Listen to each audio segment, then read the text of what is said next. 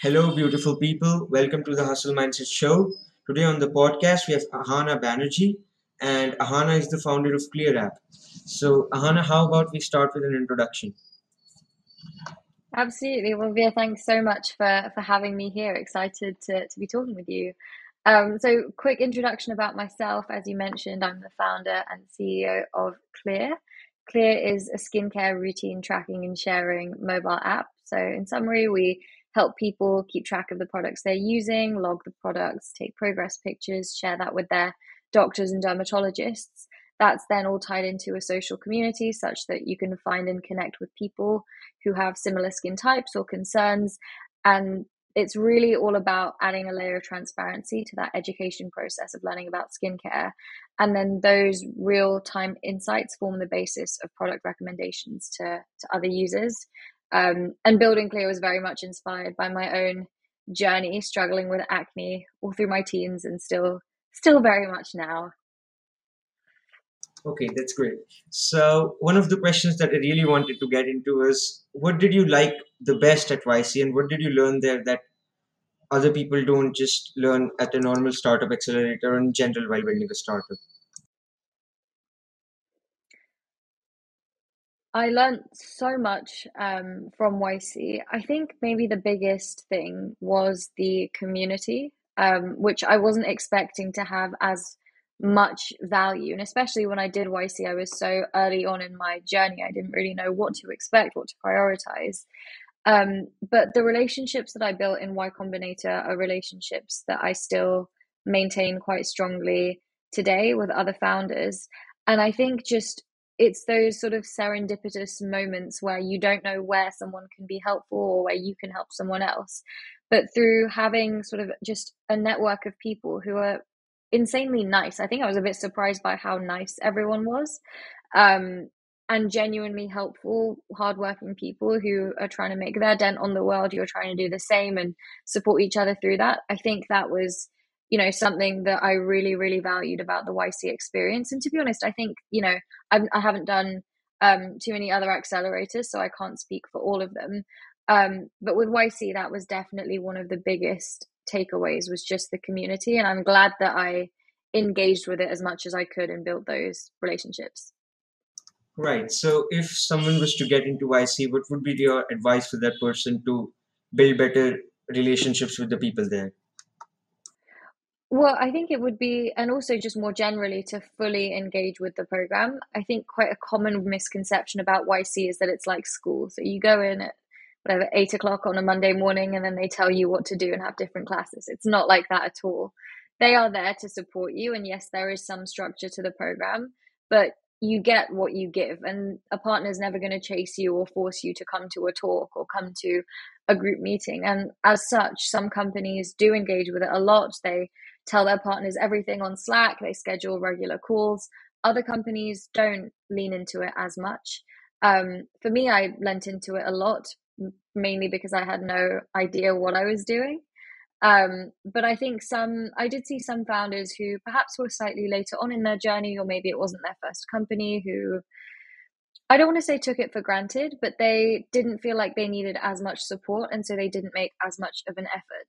And I think when you're in any kind of community, it does matter that people around you are trying and making an effort. So um, I think if, you know, for someone that would be joining the next YC batch or a future YC batch, I think my key advice would just be go into it, make the most out of it, and be open. And whether that's open to feedback or opportunities or building new relationships.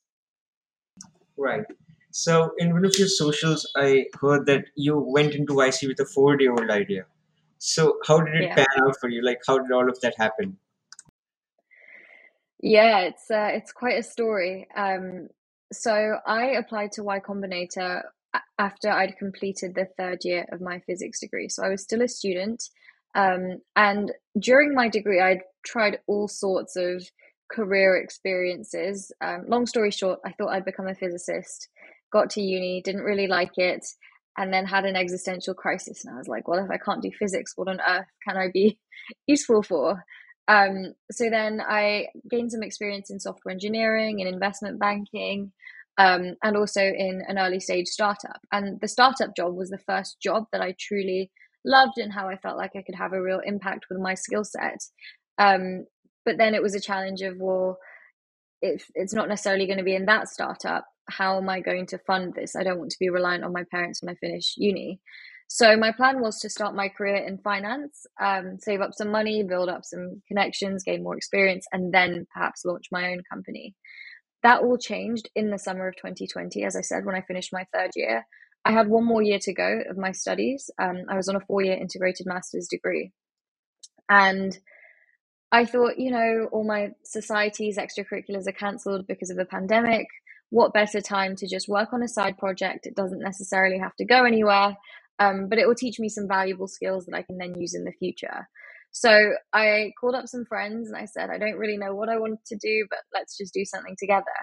And at the beginning, it was something that we didn't take very seriously. And the first week of working together was more of just, you know, four friends chatting, having a laugh on on Zoom in the midst, midst of the pandemic.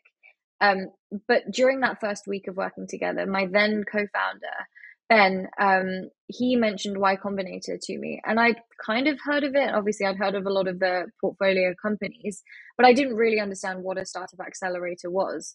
So I went on the website and I saw the apply button and I thought, why not? What do I have to lose here? Um, so I was rather naive about it. And to be honest, in hindsight, I think that was a good thing. If I really knew what YC was, I'd have been too scared to apply.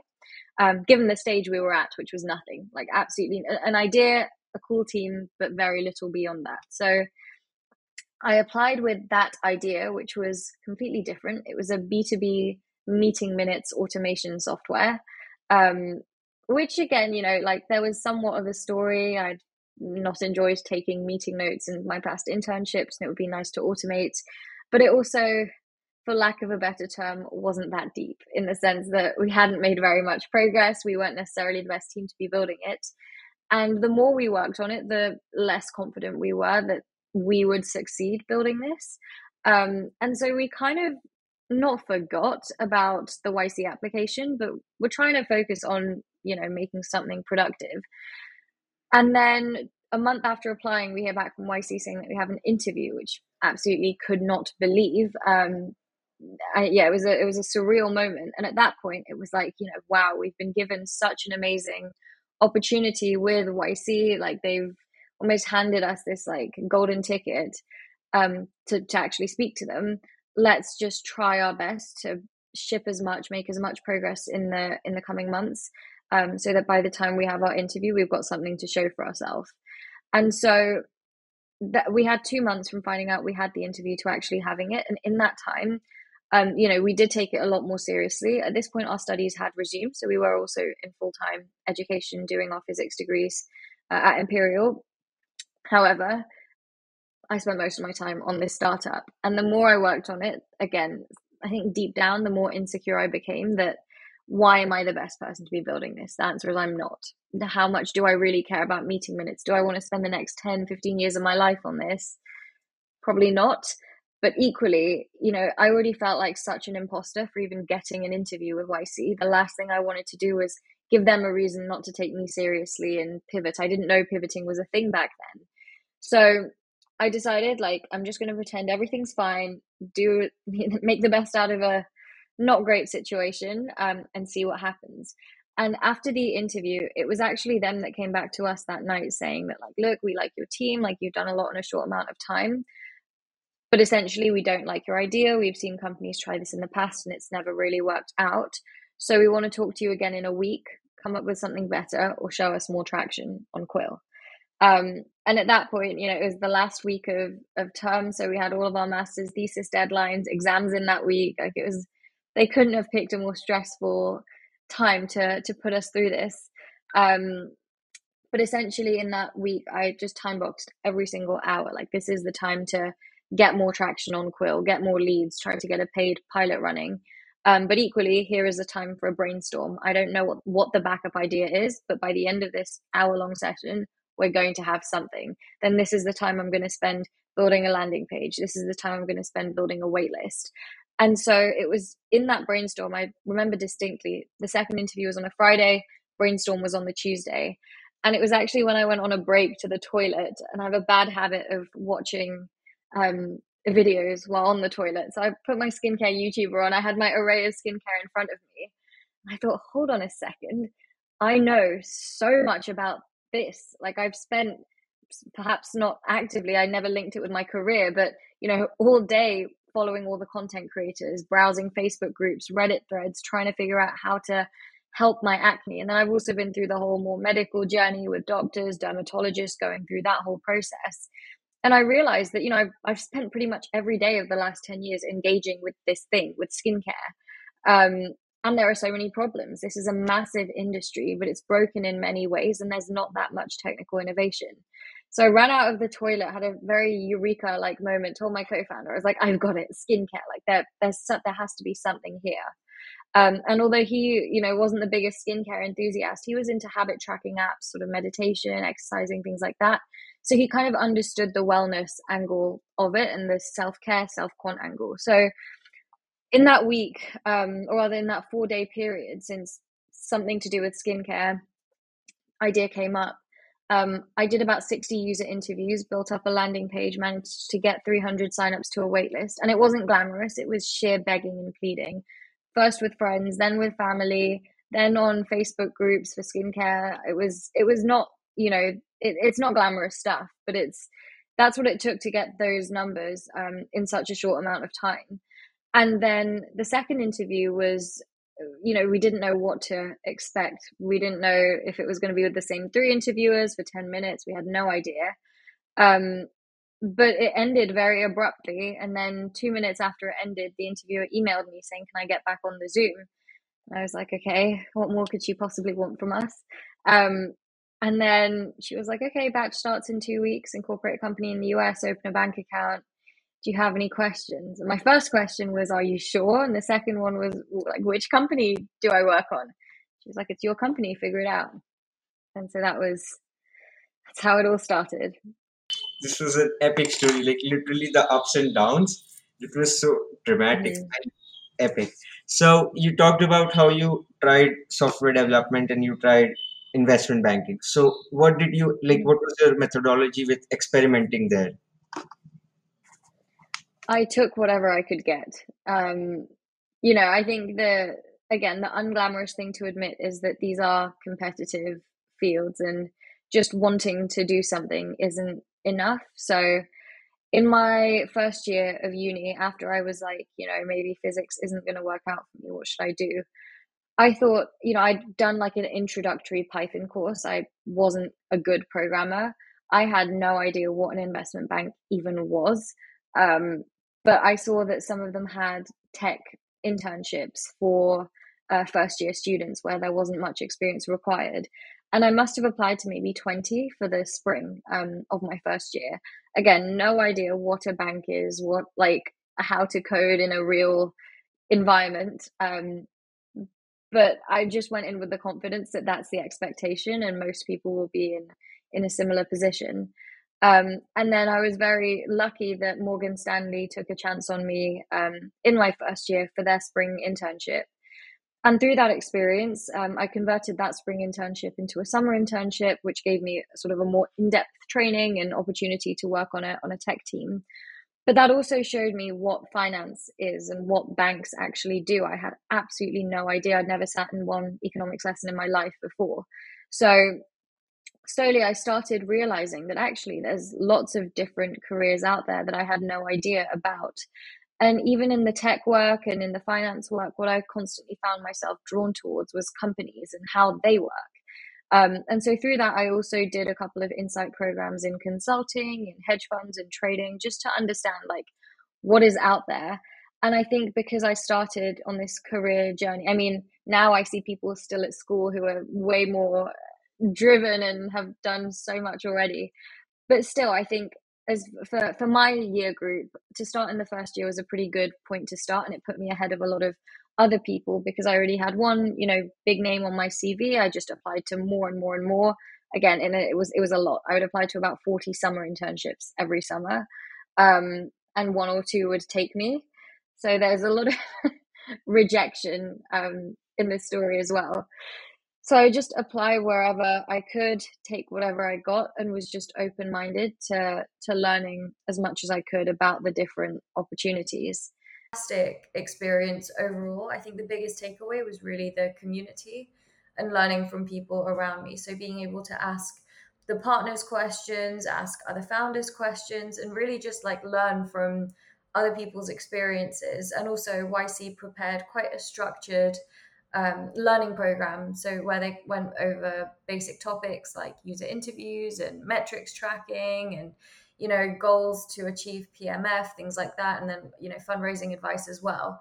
So I think just general like startup learning, going from zero to one, was the the best value that YC added. Um, and I think you know when I was doing YC, the batch size was quite big, which I know is something a lot of people were a bit concerned about and felt like maybe they wouldn't get as much attention from the partners or like the quality would go down.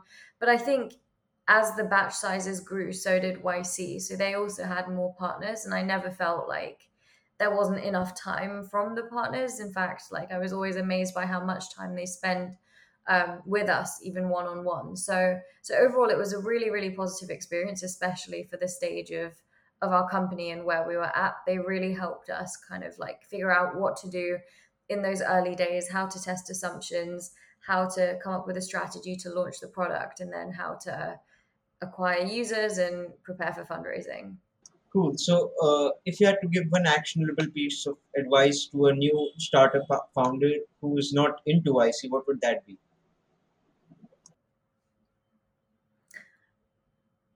I think it would be to seek out every opportunity possible and not be dejected by no's. Um, I was very lucky to get into YC on my first attempt. That's not the case for most people. Um, and there's, of course, other ways to be a successful founder outside of, of YC as well. Um, but I think any founder with any kind of success has, has had some kind of rejection, but that's only because we've all put ourselves out there and chased new opportunities and sometimes they work sometimes they don't. So i think it's just all about being super proactive seeking out opportunities wherever available um, and if you hear it no not letting it stop you from applying to other things again. Cool cool. So one more question.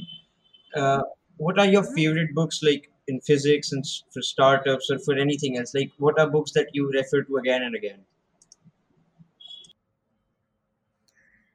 confession. I don't read half as much as i should. Um, and i actually never have. Like i've never been a huge reader.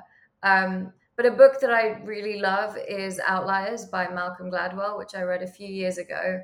I think that helped shape a lot of the views i have on success and hard work and you know the power of relationships and people around you and and your upbringing um, so that's a book that I think in practice I definitely think about a lot. Something I started reading recently but haven't finished is a book called Thinking Fast and Slow, which is about you know how we make decisions and some of them are automatic almost like gut responses. Some of them we we need to think a bit more about and how to kind of use that um, to, to optimize the decisions you make.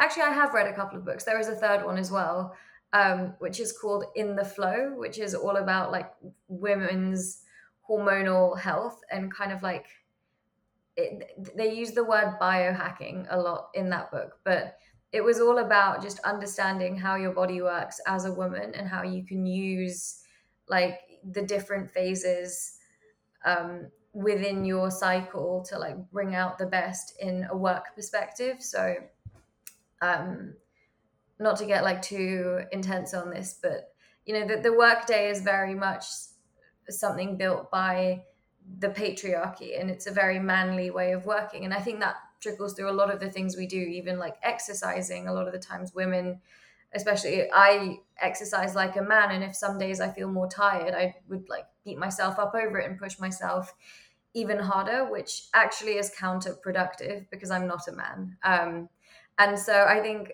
learning and accepting I'm not a man, my body works differently, and that's not a bad thing. There's actually a lot of good things about it, and understanding how I can optimize my life for being a woman that works a lot um, was actually a really interesting read as well, quite recently. Nice, nice. So uh, you said you don't read a lot of books. So what are some con- what is some content that you like to then uh, consume apart from books like podcasts or YouTube videos or something like that? To be honest, I, I don't really consume that much stuff. Um, I'm not a huge podcast li- listener. Um, and I do watch YouTube, but I do this thing called like mindless watching where I just need background noise. So it's like fight scenes from the Real Housewives of Beverly Hills. It's normally not any kind of educational content. Um, I feel like I, have always just been very focused on myself, my own journey, and whatever I'm doing. So I, I like music a lot and I listen to music while I work if I'm not in meetings. But other than that, um, I think most of the learnings that I've had are from like social media, I would say. So following people on Twitter, um, I think that's how we connected on LinkedIn and like connecting with them, chatting with them, hearing about their stories um, I think all of that's been really interesting. And of course, there have been the odd occasions where I have seen podcast episodes, or um, if I'm going to be talking to someone and like I'm interested in them, I'll go and see what stuff they've done before.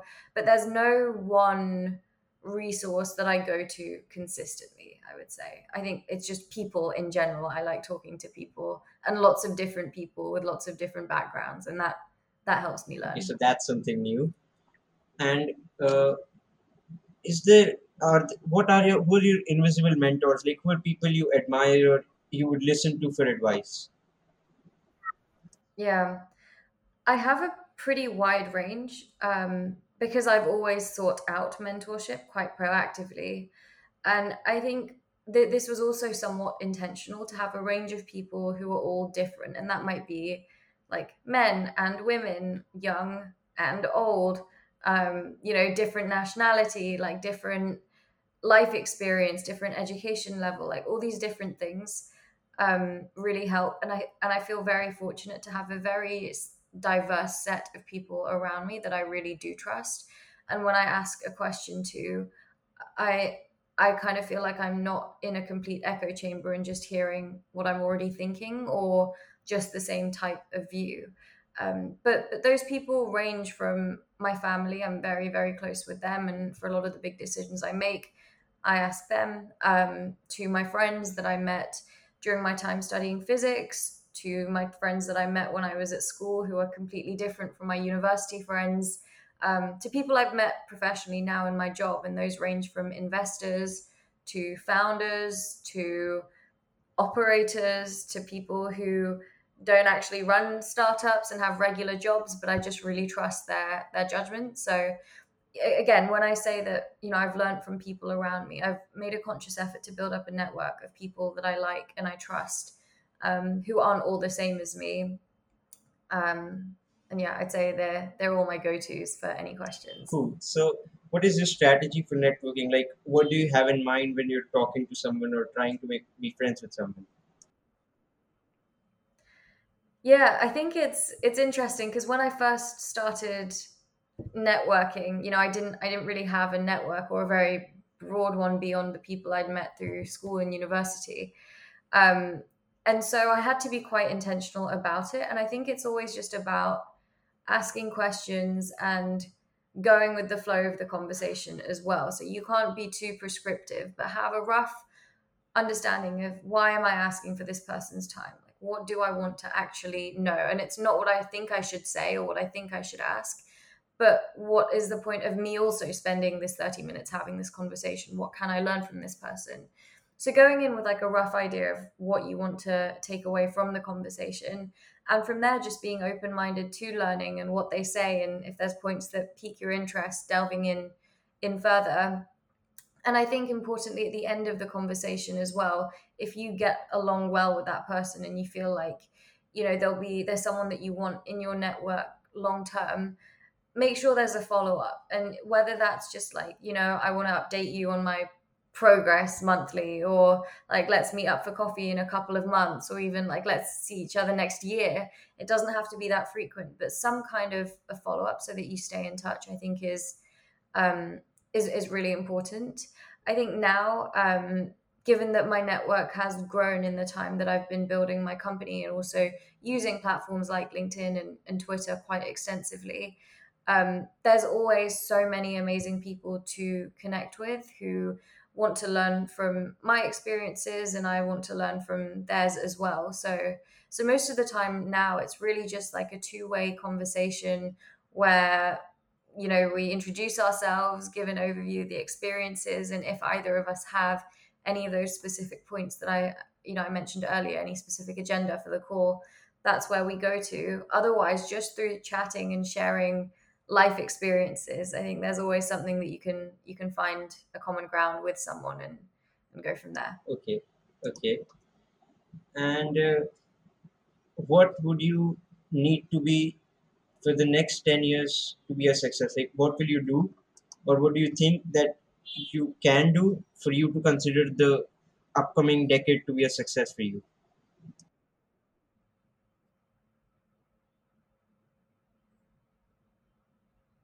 I think like just keep going and making sure I have some kind of impact. I don't set hard goals of like the company needs to IPO by the time I'm 25 or like I don't know like these these kinds of things. Um, I think that as long as I am at every stage seeking opportunities and pursuing them where it makes sense, that's all I can do. I can't control external circumstances, which is why it doesn't make sense to me to create these um, somewhat uh, abstract like goals. Um, so it's more just like in the day to day, make sure that I'm happy, healthy, working hard, working smart, building a good environment for my team, creating a product that people want. And as long as I'm doing that, I think I'll always be happy. okay and uh, what is one other problem that you'd like to solve in the world or another startup that you would think of starting at some point Yeah, there's there's like two distinct areas. The first is the process of fundraising. I feel is very broken, um, and it doesn't favor the best companies that will actually have the biggest impact on the world. And so I haven't thought extensively about how to solve the problem, and it's a very complex problem. So not to belittle it at all, um, but that's something you know, having been a founder on that side, seeing what the process is like I think there's a lot of room for innovation and for, for the industry to do better.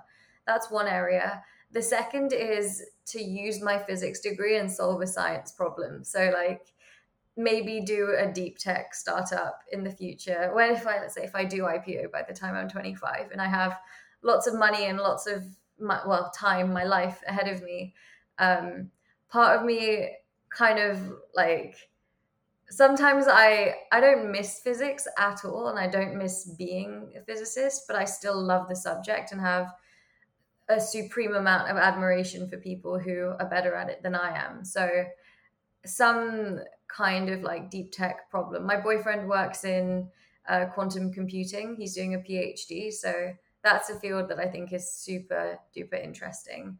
And I know lots of clever people who are in that space in particular. Cool. So you mentioned about fundraising. So would you like to elaborate on what the problem is?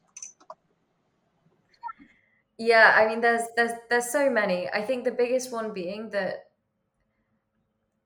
uh, like coming back to what I said about the best companies not necessarily getting funded because of like the mechanics of how fundraising works. It's about it's a lot about who you know, which sure there's lots of things in life that work that way, but with fundraising because investors are forced to make decisions in a relatively short amount of time with relatively little information it's a hard decision. Like i'm not saying investors are bad or investors are like trying to discriminate. They have a hard job um, because of just the way things work today. And so because of that a lot of the worst things about life are amplified such as who you know rather than what you know because it's who you know that will get you the meetings with the right investors.